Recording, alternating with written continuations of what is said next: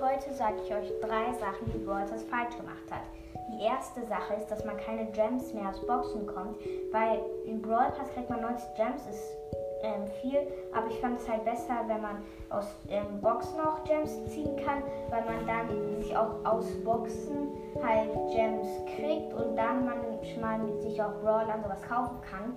Jetzt ist es halt nur so, dass man sich für Geld, also meistens, dass sich was ähm, Gems runterlädt und dann was kauft. Ja. Die zweite Sache ist, dass man keine Eigentore mehr schießt. Ähm, eigentlich ist es manchmal auch gut, wenn man keine Eigentore schießen kann. Zum Beispiel, wenn jetzt drei Gegner vor dem Tor sind und drei, ihr seid ähm, fast jetzt, also ihr habt die ganz kurz gekillt, aber dann ist er bleibt gerade auf der Linie und wenn ihr aus Versehen mit dem Ball ins Tor gerade geht, irgendwie, dann habt ihr ein Eigentor geschossen.